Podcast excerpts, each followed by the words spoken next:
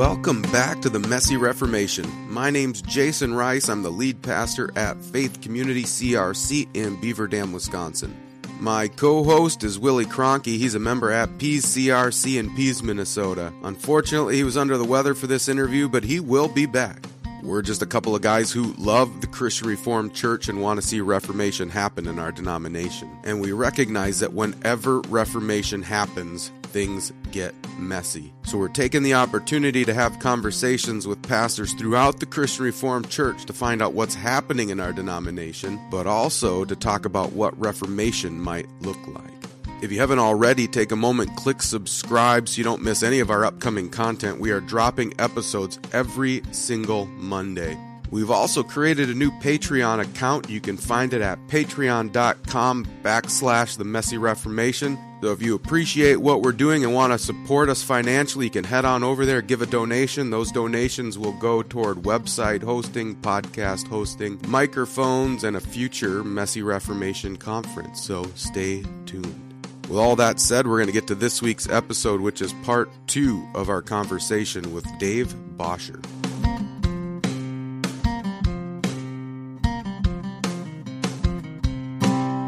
Well, and that all matters, but it's funny because people approach that conversation as if it's a negotiation. Like, how much of my favorite kind of music do I need to give up in order for the young people to come back or in order for the non-Christians yes. to come back? And I just think, where else in your life does that sort of bargaining work? Like, you know, you, you have an estranged daughter and you go, okay, well, just how much do I have to do to get you to tolerate me? That's not how reconciliation works. That's not how being inviting works. So it's just, um, yeah, it's it's just interesting how uh, we can overdo that conversation because we're trying not to have the one that matters. Yeah. Well, and then again, that goes back to the conversation we had at the beginning. We're That conversation, like how much of the music I love do I have to give up in order for young people to come, misses the power of the gospel again. It's we're yeah. thinking, oh, it's the music and the style of music that are going to draw people, not not the power of the gospel. And uh, and actually, a lot of young people. I I mean, I was a youth pastor for eleven years. I've and uh, our youth group was like fifty percent unchurched kids, and so we had a lot of evangelistic outreach. And we didn't have all the, we did a lot of hymns and stuff, and they love hymns. And so it's not even that kids are like, we need to have all the trendy music. They're actually looking for people who care about them. I've never been to Minnesota. Is it a big hymn state? Like, are the kids these days like rapping out to Great Is Thy Faithfulness or something? I, I, I don't know. This could be a Minnesota thing. And they, they, no. uh, Great Is Thy Faithfulness, don't you know, uh, my homie? Like, I don't, is that typical? Because I, no. I haven't seen that in youth culture yet. No, well, it, it, we had a unique youth culture in, in our, okay. our youth group. So it was it was unique, but but they were able to appreciate. I mean, obviously, we didn't just do hymns, but we did reintroduce a bunch of hymns on top of that because there's depth there too, right? Oh, for sure. Um, and for sure. so and they they learned to love them. So even like my kids.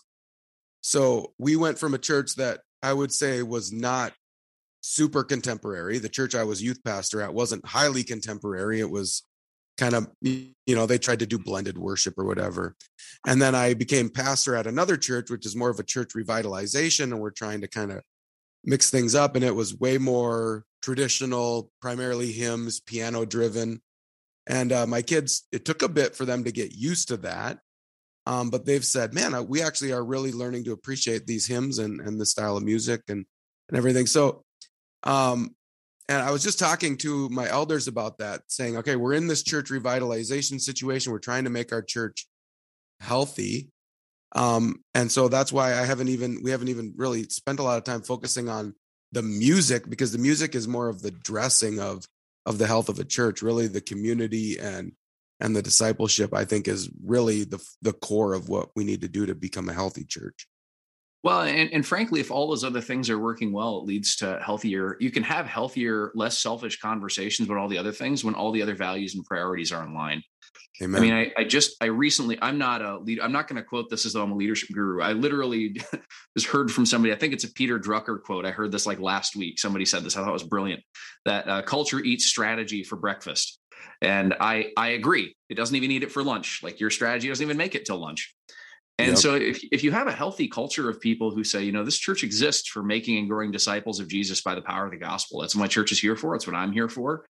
Um, then when you talk about what your priorities should be for your music, it's a healthier conversation. Um, you know, it's it's where you start from, not where you end up. And so, um, I mean, if you could have that very same conversation, but if the motives are, how do I get what I want? And um, how do I, how do I make this comfortable for me? Or um, how do I make this just less embarrassing to this one friend I want to bring? That's not the core conversation. Um, Amen. The conversation has to be, what music can we sing that that both proclaims truth and also just captures the heart of my congregation in a way that only music can, while also Amen. being while also being understandable to the people on the outside. I think sometimes in our worship, we actually sin. We don't, we don't think about this, but one of the things the Apostle Paul regulated was speaking in tongues in worship. We're like, oh, that doesn't have anything to do with now. Well, but interestingly enough, he said, you have to have a translator around. And the reason he gave that was because if somebody comes in from the outside, it needs to make sense to them. And so um, I, th- I think the way you get to worship that is um, that captures the heart of people musically in a way that only music and not just words can, and proclaims the truth, and is that makes sense, at least to outsiders, in a way that they walk in and it wouldn't feel one hundred percent foreign. Um, I, I think the only way you get there is by by being in a healthy enough place for the conversation in the first place. But. Amen. And I think what you said, kind of the motive behind these things is, is key. Uh, I remember I remember having a conversation with someone at a, at a previous congregation, and our, our Sunday school program, we were having a hard time getting volunteers and, and all of that. And they said, we need to have Sunday school because that's what will help draw people into our church. And I said, hold on a second. Um, because it, you know, they, they were under them, and you know, they had that idea that, you know, people with young children were looking for programs for young children. And so if we had those programs, they would come to our church. And I said, but that's not why we do Sunday school. We, like we do Sunday school to disciple children. That's the goal. Yeah. And if, and if that's attractive to people, great. But if you're doing Sunday school just so that you're going to draw in people from the outside, then you're going to do Sunday school different, and you're going to actually miss the discipleship aspect of it. And, uh, and then it, it causes a mess. And so it's the same thing with worship. It's the same thing with really everything. The, the motive has to be true and connected to the gospel. Can I, can I use that? I want to segue into another, that reminds me of another, actually, as long as we're discussing weaknesses of the C R C, there's another thing on the ground level. There's plenty of things like that. We, we all know, if you're a pastor, we could all complain ad nauseum about something at the denominational building or something synod. And obviously I care about those things because I think they can get in the way of what's on the ground. But I want to, one other cultural thing that I think we have going for us, and this is probably in common with a lot of other churches out there, is that there's a great number of, we that Sunday school thing, that strategy that, that you talked about of, if we have a Sunday school, it's going to bring people to church. My first question, we have a lot of great intentions, great strategy. My question is, has the strategy actually been tested? And then when it doesn't work, do we actually measure that and respond? Because it seems as though um, another thing that we don't like to do is we don't like to focus on or, or look at um, failure. It makes us feel ashamed. And so to be trying something that didn't work, to admit that is so painful that oftentimes we go, well, we need to do outreach, or we need to disciple the youth, or we need to, uh, I don't know, have, have godly music. And it becomes, we come up with a strategy, and then uh, we check off that box, and then we never come back and ask, yes, but how well is this working? Um, and so there's a there's a huge number of things where where we'll talk to other churches, and uh, you know they'll they'll say, well, I'll go like, well. So, for example, I, I chair uh, church planting and revitalization for classes Thornapple Valley, and so I sometimes I'll get pulled in for a conversation with a pastor or elders, and they'll say, "Well, we're you know we're on a downward trend." Okay, um, what do you think you're doing about that? Well, we're doing outreach. What are you trying? Uh, this one thing. Okay, w- have you done that before? Yeah, we've been doing that actually. Uh, we were doing that five years ago. Did it work? No. Okay, um, and then other C R Cs, when they want to innovate, they'll get in a circle and they say, yes, but what are the other C R Cs doing? And my answer to that is always uh, dying. What are you going to do? Um, so we don't tend to check what's working. We just tend to check what has good intentions. Um, and I think yeah. that in part has to do with, we're really afraid of trying something and having it not work, and then having to face people over it. And there's a mm-hmm. lot of, there's, there's a lot of things that we need to, you know, the message of the gospel does not need to adapt. Um, But the way that we relate to our culture in, in hugely changing times, we're going to have to be adaptive, and we're going to have to be willing to fail um, a whole bunch of times trying new things um, if yeah. we're ever going to be able to adapt and be effective, because um, people are different. And that's not to say everything has to change and everything's broken. You should burn down the whole church structure and church order and do it, do it just the way you want. That's not what I'm saying. Uh, all I'm saying is we, we just need to check and see, is what I'm trying actually doing what I'm really setting out to do in Jesus' name? Yeah. Well, and I think we, we get so caught in just doing things a certain way. We even have a hard time even imagining doing anything different.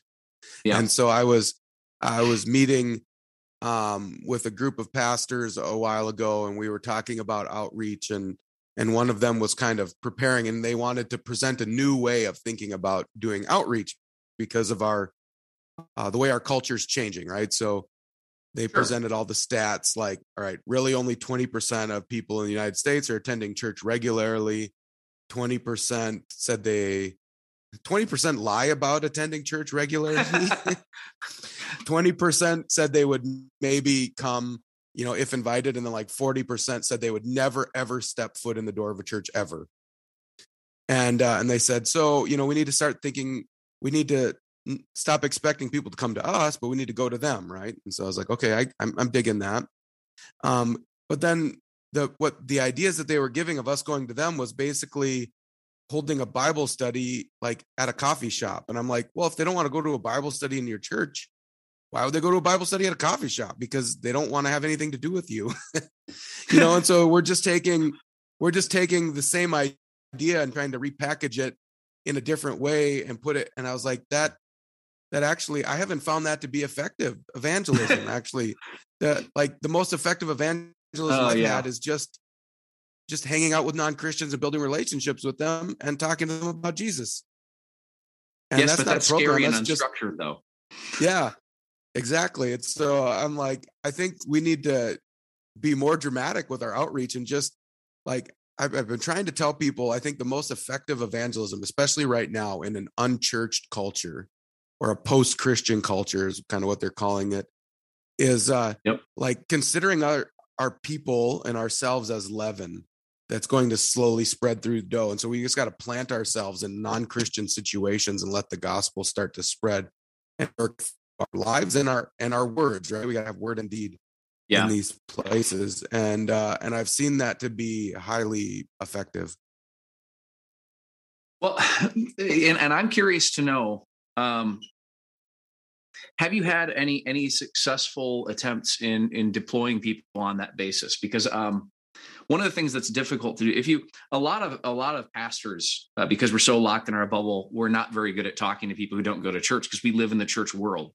And then the some of us that are good at having those conversations and intentionally go out and doing it, that's a smaller slice. But in the smaller slice of that is the number of those pastors who could teach anybody else to do that. And it's easy, you know, it's for one thing, I'm not intimidating to talk to somebody about Jesus because I've had hours and hours in a study to really address some of their deepest questions. There's nothing that intimidates me. But when I ask a church person to go do that and say, all right, go talk to your friends about Jesus, they're walking into a minefield of they're like, I, I know why I believe this, but I hardly know how to explain it. And I, I they'll bring up questions I don't understand. And then I'll get defensive and be a jerk. And, um, So I guess my, my question to you is, is do you see that um, do you do you see that people being successfully deployed in that kind of relational ministry? And if so, what does that look like? Because that's a tough thing to do. Yeah, it, it's really tough. And uh, no, I, we're still working on it. I'm seeing some success there. But you're right. It's hard to uh, because it is kind of just naturally part of me yeah, um, and part of who I am. And so I just do it. And uh, it's one of those, it's one of those principles they say that actually the really skilled, now I'm not saying I'm a really skilled gifted, but like a really skilled gifted athlete is a terrible coach because everything came naturally to them and they didn't know, yeah. they don't really know how to teach someone. Um, it's kind of one of those things where I'm trying to learn how to, how to teach my church to enter into these conversations because it, it fairly comes naturally uh, to me, but, but trying to give my church freedom too, to just like, it's not always like presenting the gospel to someone isn't always this intimidating, like you are a sinner and you need to repent and turn to Jesus. But it, it's even just little things like, man, I, you know, I, I was down in the dumps and, and I found hope in Christ and he pulled me through this. And that, that gives sure. a little glimpse to someone of it. And so I've been trying to teach my church just that it's not the confrontational um, you know, for spiritual laws kind of evangelism type of a thing, but but just pointing people to Christ over and over again and showing them where your hope is in Christ, where you're like, I'm trusting Christ in the middle of this, and I find tremendous hope in it. Yeah. And, uh, I mean, and you, you can, can too. That, that's true. If you can have a life worth emulating, and I don't just mean being morally upstanding, but where, you, you know, I, I can think of a guy, um, I had the, I had the chance to kind of watch him commit his life to Jesus over time. And I wouldn't, I wouldn't point to his life right away as morally upstanding, but the guy called me up, didn't really know much about his Bible. And he's like, Dave, is this what it feels like? And I go, what do you, you have to be more specific. I mean, I, I, I don't know. Does it, is it, is it a dull ache or a throbbing? And he's like, no, no, no. He's like, I just, I, I think that God just made me do something. I, um, I was in an Uber with a crack addict and I was driving them. And then I wound up, uh, they, they were talking about being hopeless. And I just mentioned, started talking about Jesus. And then there were words, like, I felt like somebody was making me talk. And I felt like there were words that I, I couldn't have come up with. And I, I remembered stuff that you'd said. And he, is that what it's like? Is that what God does to you? And I'm like, yeah, it's, it, we talked about the Holy Spirit, and he goes, no, not much. I'm like, well, that, that's, that's what that was. That, um, and, and it wasn't that he had a morally upstanding life in every way. People think that ha- to have a life worth emulating means that you have to be perfect. And, you know, the, the guy was still, you know, figuring a lot of stuff out. But what was really cool is that the light, part of his life worth imitating is that he's a, he was a mess just like the rest of us, but he'd found a hope that other people didn't have. Amen. And Amen. he had found um, he had found a lot of re- ways to be at peace with, you know, when he becomes at peace with God, he becomes at peace with himself.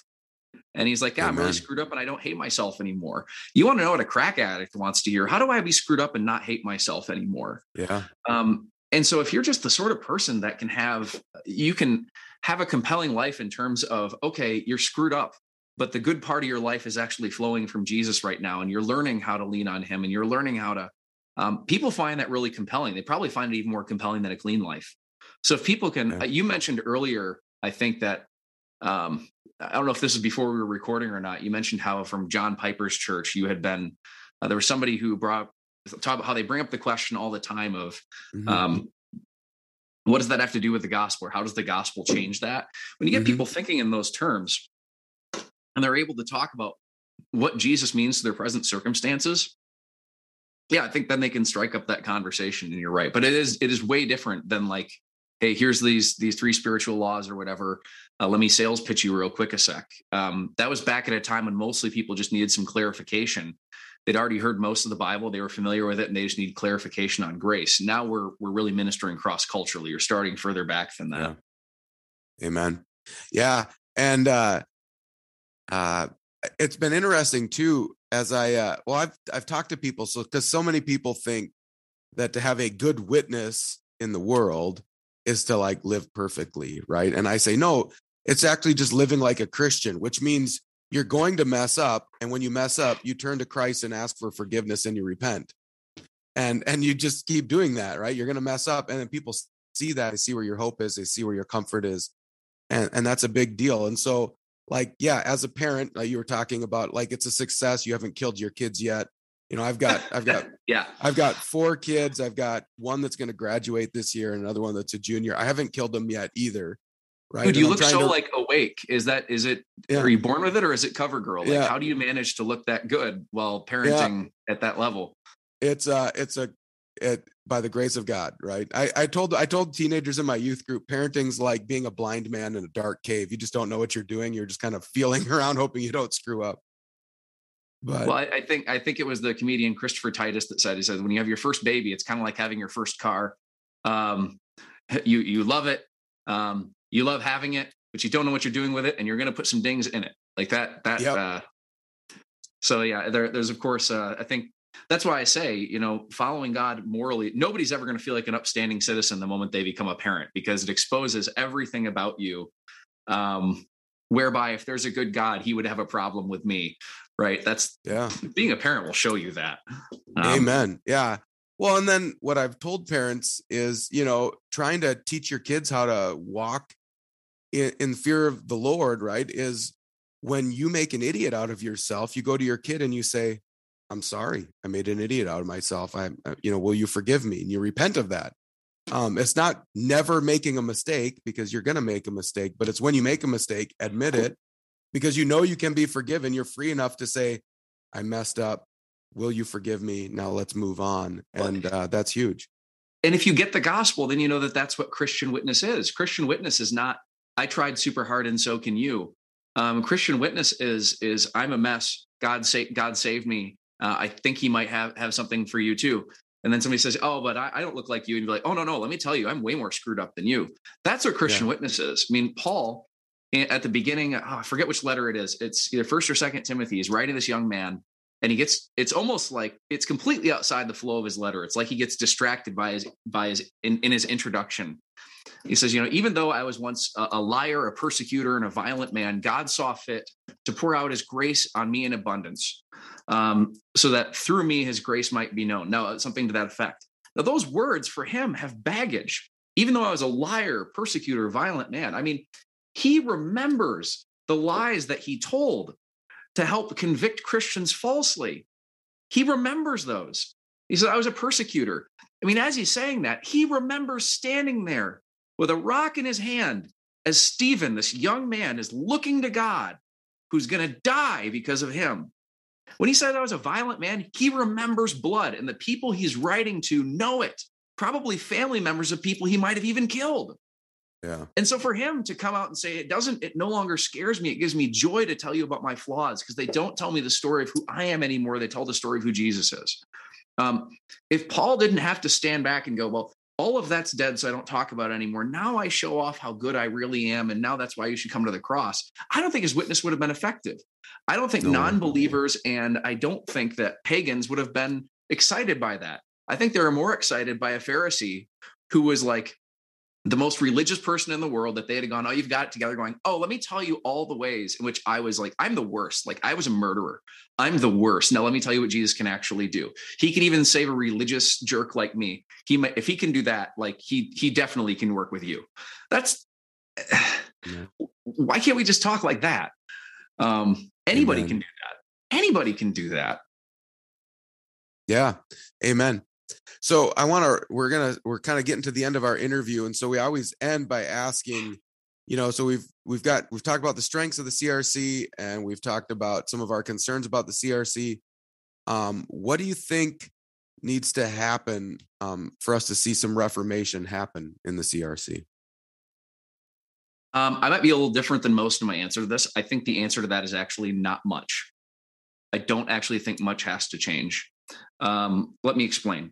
Right now, there's a very low, and, and I, I could be completely off. Like, I don't know everybody in the C R C. I can only comment on my neck of the woods. But um, one of the discouraging things that this tends to be all people see is there's a very low ebb in enthusiasm among leadership for getting to be a part of the C R C.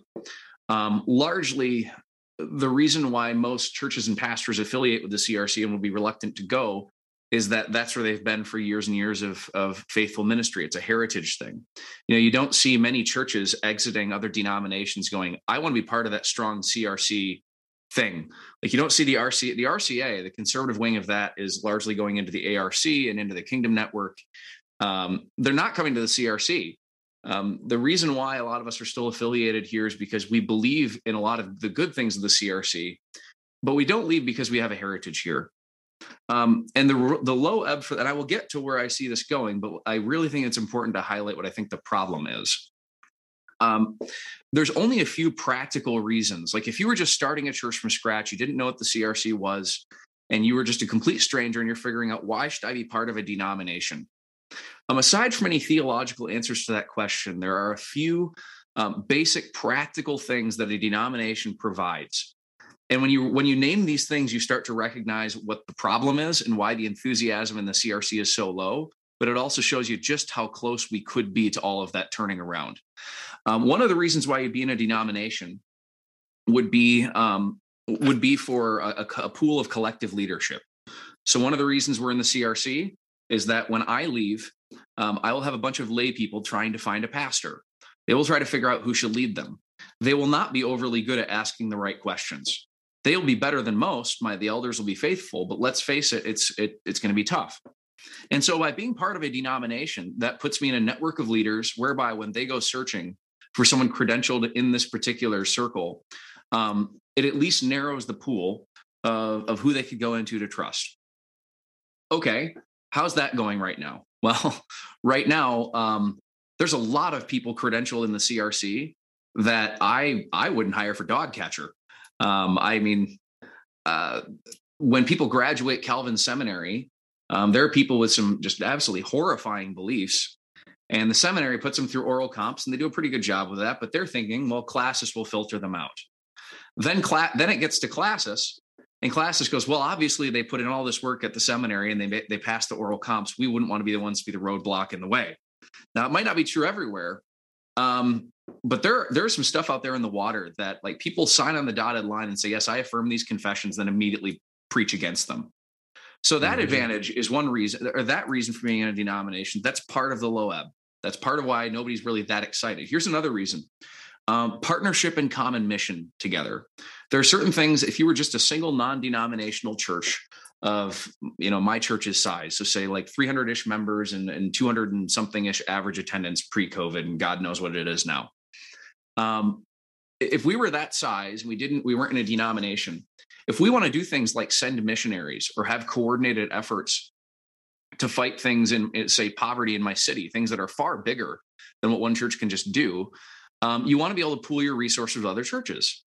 But in doing that, you don't want to have, want to be funding things that wind up being pulled off the tracks on the gospel or on the scriptures. And so a denomination provides you a network of people to partner with of similar convictions, where we've all agreed on a set of values and a set of convictions where it's not going to get pulled off the tracks. Well, once again, um, that confidence is low too. And so when people send in money, for one thing, our denominational H Q is incredibly overinflated. Um, six years ago, I got access to some numbers. We are actually, we had the, of all the Protestant denominations in the United States, we had the highest overhead or uh, denominational dues of anybody. We have zero point four denominational employees per church. That is massive. Um, wow. And we don't even agree on a lot of the things we do with that. And some of it's not even under our confessions. And then you talk about, you know, you have questions about, is World Renew actually spreading the gospel, and, and what sort of churches are we planting? I mean, I think the bright spot for conservatives is we still really appreciate Resonate um, yeah. and the, the stuff that they're doing. But there's a lot of other things that it, it, the bureaucracy's gotten beyond us. And it's not that some of these things shouldn't be done. It's that they shouldn't be done the way that they're being done. And they perhaps shouldn't be done at that level, that churches ought to be doing some of these things. And so the partnership aspect of it, where it's like, I'm in a network of churches where we can all work in the same direction, that's divided. Finally, you would be in a denomination for mutual accountability. And I promise this ends with optimism, but let me at least set the stage. Mm-hmm. Um, one of the reasons why you'd want to be in a denomination is so that you won't don't have leaders doing enormous harm to their churches because they're mutually accountable. If I wanted, you know, I've been here almost ten years, and if I wanted, I bet I could railroad my elder board, and I could go to the crowd and go over their heads and get a lot of things done that my elders wouldn't agree with, but wouldn't even feel very equipped to fight me on. Why? Because because I have the credibility. Now, that's that can feel very advantageous and tempting, but then when you have a leader who's unaccountable, you get things like Rob Bell over at Mars Hill, where his teaching went completely off the tracks as far as his sending church was concerned.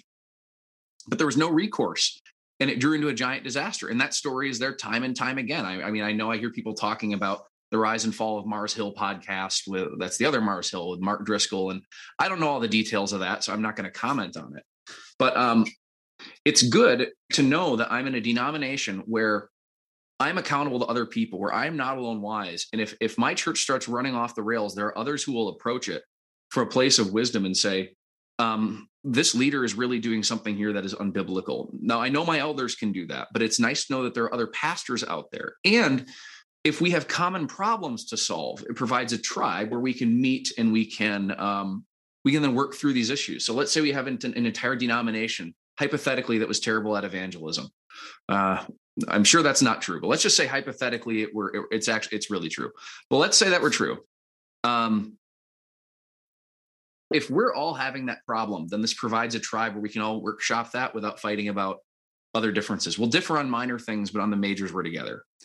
Um, now in the C R C, there's such division among the tribes where not every church is gospel centered, which is, to me, that's just the basic. And therefore, the solution, the problems they're trying to so- solve aren't even the same ones, that it hampers the communication. Yeah. Um, and there's no, there really is no mutual accountability among, I mean, I, classies are vapor locked by division, and they're not, they're not really going after things they need to go after. Um, and I say that because I, I want to know that somebody would go after me if I was doing foolish things. And it, so you wonder why there's no enthusiasm. That's why all the practical things you'd have a denomination for are all compromised. Now, how could that all get better? Well, the reason I say that it's simple is I just want to want you to imagine this. Imagine that we were to go to synod this year, and that what were to happen is that we were to put our foot down very seriously and say, look, it, the Bible says what it says about human sexuality and about homosexuality. You know, there's six passages across three different genres of literature in two different languages, um, all saying precisely the same thing. If God wanted to tell you that homosexuality and its practice are not good, um, how would you want him to word it to you? Would you want him to use the word homosexuality? He does. Would you want him to paint you a, tell you a story about how wrong it is? He does. Would you want him to use the phrase of men having sex with men? He does. What wording in Greek, English, or Hebrew would you accept? And if the answer to that is, I don't know, then the problem is not with the Bible, it's with you. If we were willing to do that, I want you to imagine what happens the following year. Yes, it's a big fight. But if we actually said to a group of people, look, if you're not willing to stand under the word of God, we would like you to reaffiliate somewhere else, because you're a minority in this denomination and you are not entitled to three quarters of a billion dollars in assets that have been put forth by faithful people for faithful ministry. It's not yours, and we're not giving it to you. For one thing, yeah, there'd be a lot of blood on the ground, and it would stink. And frankly, there are friends I have on the other side of that aisle who would feel very hurt. But what would happen next is that the ground would be set for some actual healthy conversation.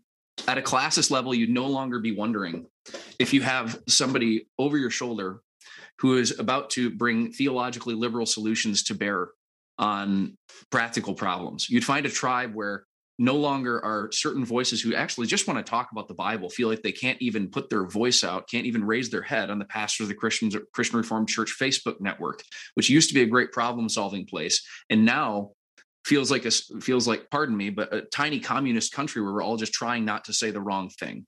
Yep. When the quality of that conversation gets better, then we can start actually solving our problems.